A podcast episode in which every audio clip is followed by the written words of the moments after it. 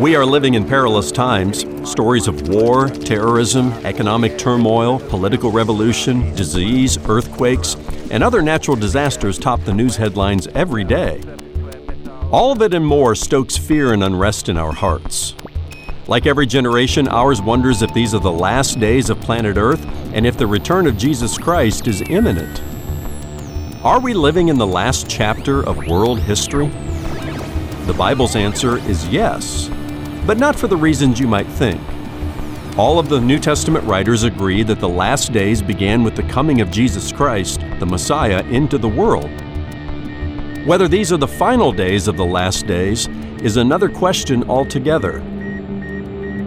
I'm Ron Jones. Something Good starts right now.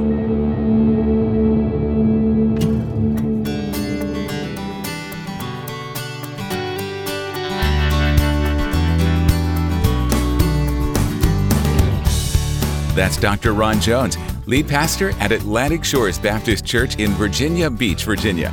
And this is Something Good. Hi, my name is Brian. Thanks so much for joining us. Well, Jesus never shied away from questions about the end of the world. He answered them willingly and honestly. Today, Ron takes us to the revelation of Jesus Christ to explore some of these answers. It's all part of his continuing series, Mysteries of the Apocalypse, the last days of planet Earth, and the return of Jesus Christ. Visit something good radio dot org to hear any of Ron's messages on demand on your schedule. That's our new and improved website, something good radio dot org. And now here's Ron with part two of his Something Good Radio message, Are We Living in the Last Days? Apparently there's a, a way in the orbital scheme of Earth and Moon and Sun to where Uh, they can be in an arrangement such that when the sun shines, it, it casts this red hue on the moon. It's called a blood moon. And when it happens as consecutively as it has over the last couple of years, and the times that it happens, happens to fall on the Jewish festivals in the fall and in the spring, that makes you step back and go, hmm, the prophecy talked about the moon turning to blood just before the day of the Lord. And so some have, have maybe made too much of it, maybe too little of it, I don't know.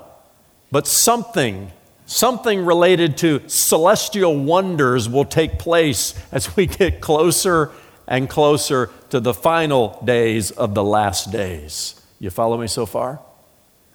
Here's a third characteristic found in the New Testament writings, and this has to do with an emerging apostasy. Let's now go to First Timothy chapter four, where Paul writes, "Now the Spirit, that is the Holy Spirit, expressly says that in latter times some will depart from the faith by devoting themselves to defeat, deceitful spirits and doctrines of demons." Now Paul was concerned about this in the first century. He understood he was in the last times. He's writing this letter to a guy named Timothy, a young protege in the ministry. And, and Timothy is about to assume the pastorate at the church at Ephesus. He's a young pastor. Paul planted the church at Ephesus and uh, was there for about three years, and then he departed. And upon his departure, as he's talking to the elders on the seashore, as he's about to sail away, he, he talked about his concern about false teachers coming into the church. He writes to Timothy, and he says, he links it to latter times. He says, the Spirit says very pointedly that in the latter times, some will depart from the faith. You know, the faith that Jude calls the faith that, faith that was once delivered to the saints. We refer to it often as Orthodox Christianity, uh, the death, the burial, the resurrection of Jesus Christ, his soon return. I mean, just Orthodox teachings that have been with us for two thousand years. Paul says, even dating back two thousand years, some will depart from that. And he saw that departure. He saw false teachers as evidence that they were in the last times. In the last times. He goes on in First Timothy chapter four to give a little specific about the content of their false teaching. He says they forbid marriage, and um, they, they talk about abstinence of foods, foods that God has given to all of us to enjoy. Interesting, I find, that the false teaching related to the latter times would have anything to do with marriage. And here we are in our time. with the institution of marriage and the doctrines related to it viciously attacked by our culture from without and from false teaching from within. And I think we ain't seen nothing yet with regard to the perversion of marriage, that institution that God gave us back even in the book of Genesis. Uh, now go with me to Second Thessalonians chapter two, verses one to three, because Paul goes on. We're talking about this emerging apostasy, this false teaching. He says, now concerning the coming of our Lord Jesus Christ and our being gathered together to him, we ask you, brothers, not to be quickly shaken in mind or alarmed either by a spirit or a spoken word or a letter seeming to be from us, to the effect that the day of the Lord has come. He says, let no one deceive you in any way, for that day will not come, listen to this, unless the rebellion, the apostasy, comes first, and the man of lawlessness is revealed, the son of destruction. Now Paul's writing to the church at Thessalonica, and apparently there were some false teachers that entered into that church, and they were doing what a lot of people do today. We call them date setters. You know, people who, who try to set a date for the return of Jesus Christ. I'm old enough to remember a book called eighty-eight reasons Why Jesus is Coming Back in nineteen eighty-eight. You wouldn't believe the revision in nineteen eighty-nine that the guy had to do, okay? And there have been people trying to, you know, predict and date set and, and all that. Well, back two thousand years ago, there were, there were some that entered the church of Thessalonica saying, the day of the Lord has already happened. It's already taken place. And people were bothered by this, and their hearts were in unrest. And, and Paul says, hey, listen, don't, don't, don't be quickly shaken by this, either by a spirit or a spoken word or a letter or some slick speaker that comes by telling you this, because the day of the Lord will not take place until the apostasy or the rebellion takes place. Remember, the day of the Lord, different than just the last days. The day of the Lord, fast forward in Bible prophecy times to that specific seven-year period of time, Daniel's seventieth week, Jacob's trouble, the tribulation period. He says that won't happen until the great apostasy takes place. And here's my, my sense of why this great falling away will take place at the beginning of the, of the tribulation period, because the church is gone. I know there's a lot of debate, a lot of discussion, and I want to hold this loosely about the ordering of end times events, but I, I believe the next event on God's calendar is the rapture of the church. And when the rapture of the church takes place, and the Holy Spirit is even lifted from this place, just imagine millions of people in the true church of Jesus Christ gone from this planet, and religious opportunists moving into that now empty religious structure. And they take the faith that was once delivered to all the saints and they pervert it completely, simultaneous to a figure known as the Antichrist, the man of sin or lawlessness that Paul refers to here, arising on this planet. My point is simply this, that as we're living in the last days, just expect a growing and emerging apostasy, of falling away from the faith. Which begs the question, how do we as followers of Jesus Christ live during the last days? We have to stand firm on the faith that was once delivered to the saints and on the essentials of our faith, not to waver on that, that Christ died for our sins, that he was buried, that he rose again on the third day, that, that he paid the penalty for our sins, and that by grace and through faith alone are we saved, and that he alone is the way, the truth, and the life, and no man comes to the Father but by him. We need to stand firm on that. Here's a fourth characteristic, and I would call this a growing skepticism. Second Peter three, verses three and four, the Apostle Peter now weighs in on the last days. He says, knowing this, first of all, that scoffers will come in the last days with scoffing, following their own sinful desires. They will say, where is the promise of his coming? For ever since the fathers fell asleep, all things are continuing as they were from the beginning of creation. Later, Jude chimes in, Jude chapter one, seventeen and eighteen. But you must remember, beloved, the predictions of the apostles of our Lord Jesus Christ. They said to you, in the last time there will be scoffers following their own ungodly passions. Scoffers, mockers, people who mock the word of God and those who deliver it. It's been happening for two thousand years.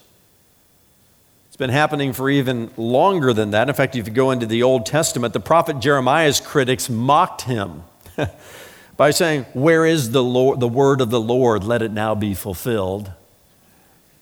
The Israelites in Malachi's day put the Lord to the test and fatigued him when they said, where is the God of justice?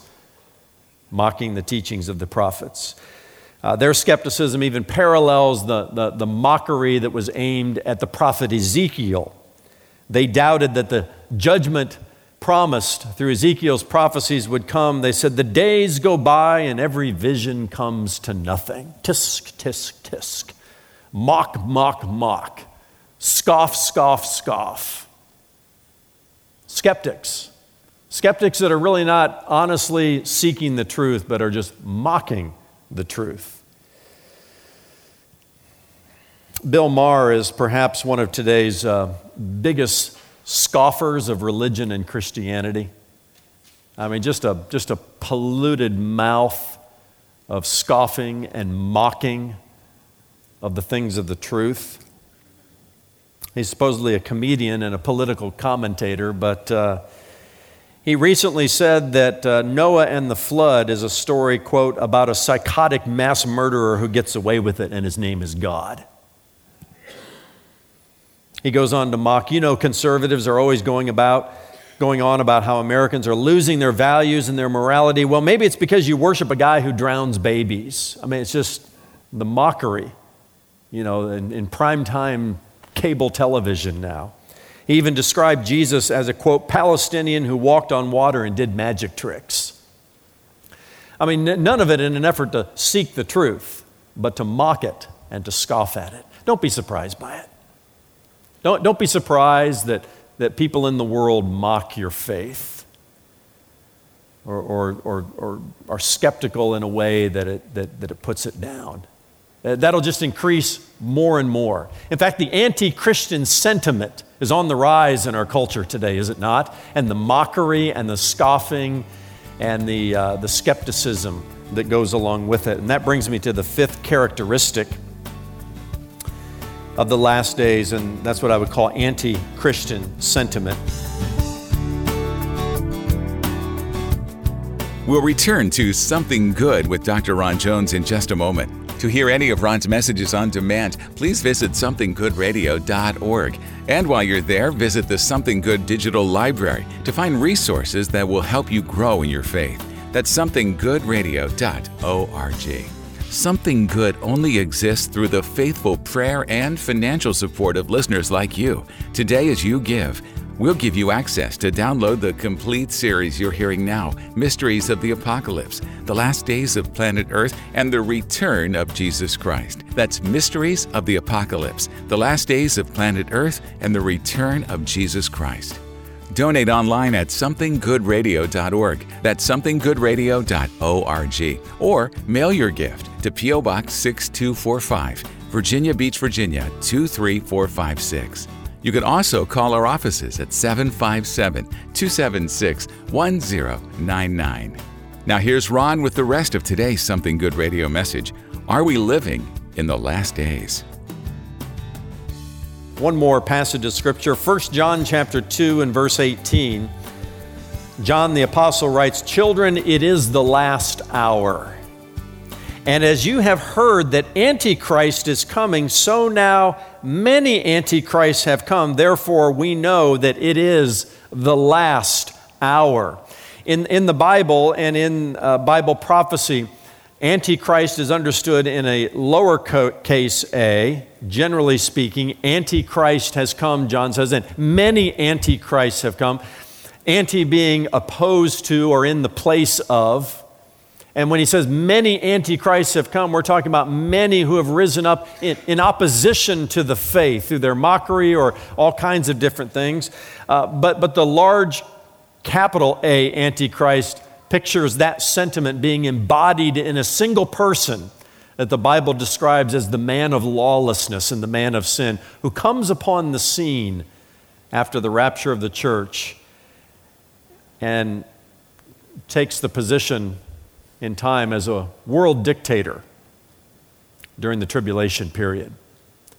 Not just influenced by the devil himself, but, but possessed by the devil himself. And we'll get into all of that as we study the book of Revelation.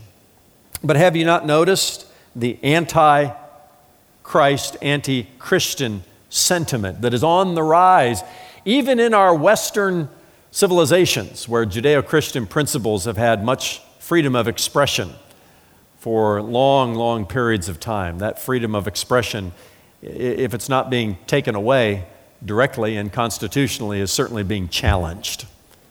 And, and in every way, uh, attempts are made to, to silence the Christian voice in our culture today, suggesting that God has no place in the public square. Well, these are some, some daunting characteristics, are they not? And I started this message in this series by saying we live in perilous times, and we do, but we also live in very exciting times. When you understand how the last book of the Bible ends, Jesus Christ as the victor. Remember, it's the revelation of Jesus Christ, the apocalypse of Jesus Christ, the unveiling of Jesus Christ. He is the victor. He, he is the winner. He, he is the final judge. And that's that's an exciting thing to be a part of as the bride of Christ and as followers of Jesus Christ, waiting for his return, waiting in anticipation, waiting in faith, uh, waiting uh, not with hands idle, but with hands busy about the business of his work and uh, winning people to faith in Christ and, and even warning the world around us, much like Noah did for a hundred years as he built the ark. Uh, it, it was a... It was a poke in the eye to those who didn't believe, and, and it was a, it was a sign of warning to the, the world around. And Jesus even talked about how as, as we get closer and closer to the end of the age, that it will be like the days of Noah. And, and the, the ark is Jesus Christ himself, and we have the opportunity of sharing that message and inviting people to come inside be, because we, we know what the book says. Not vague, general kinds of prophecies, but specific ones. And did you know that the prophecies concerning the second coming of Jesus Christ are more numerous than the prophecies concerning the first? And part of the reason God gives us Bible prophecy is, one, to reveal himself to us. Remember, he's the great revealer of secrets and mysteries, but also so that we have confidence in the Scriptures. When that confidence begins to, to erode, Uh, boy, the apostasy is is hard to control. Uh, but but prophecy gives us confidence in the Scriptures, because when we see with such meticulous detail how God has already fulfilled at least half of the prophecies made in Scripture. And if I didn't say it earlier, know this, that twenty-five percent of the Bible, when it was written, was prophetic in nature. It had to do with the future. Half of that has already been fulfilled in meticulous detail, giving us confidence that the rest of it will be fulfilled in meticulous detail as well, just as God said it would. And the standard he sets for himself is one hundred percent accuracy. And so as we wait for the soon return of Jesus Christ, we wait being good students of the Bible, not backing away from this subject because it's controversial or difficult to understand or too mysterious to get our minds and our hearts around. No, we study it because God has revealed himself through the pages of Bible prophecy, and when we study it to prepare our hearts for the soon return of Jesus Christ, because we're a bride waiting for our heavenly groom to come. That's the picture of Scripture. And we don't know the day or the hour of his soon return, but Jesus said to his disciples, I go to prepare a place for you. And if I go and prepare a place for you, I will come again and receive you unto myself, that where I am, there you may be also. And he was using wedding imagery from that time and that culture, because in a Middle Eastern wedding, a groom, when he proposed and planned for marriage, he would leave and he'd go back to his father's house and he'd build on extra rooms. And then one day he would go back and he would get his bride and he would marry her, and they would come back and live in their, his father's house again. That, that's John fourteen. And so we are the bride of Christ. We're waiting for his soon return. And our heavenly groom, at a, a day or hour that neither the angels nor Jesus himself knows, only the Father knows, he will come again and receive us unto himself, that where I am, he says, there you may be also. We live with confident expectation in that promise. Yes, the world is spinning into chaos. Yes, the news headlines can cause a little bit of unrest in our hearts, but let's not, let's not fear, friends. Let's not be alarmed by any of this. Uh, let's study it well, and let's have confidence that our Savior and our heavenly groom is on his way, and, and be prepared uh, with our lamps well trimmed, because he could come at the midnight hour when we least expect it. He says, I come like a thief, and beware the thief who finds you naked, he says in the book of Revelation. Be clothed in the righteousness of Christ, so that when the thief comes in the middle of the night, others who are not prepared, that, that their lack of preparedness doesn't befall you. And you, you get yourself prepared and clothed in the righteousness of Christ, so the thief doesn't come while you are naked. You do that by coming to the cross of Christ and receiving forgiveness through him, and being clothed in the righteousness of Christ and in the purity and beauty that is him and him alone. And I want to encourage you, if you've never done that, if you've never come to that cross as a sinner who needs a Savior, that today is the day to do that.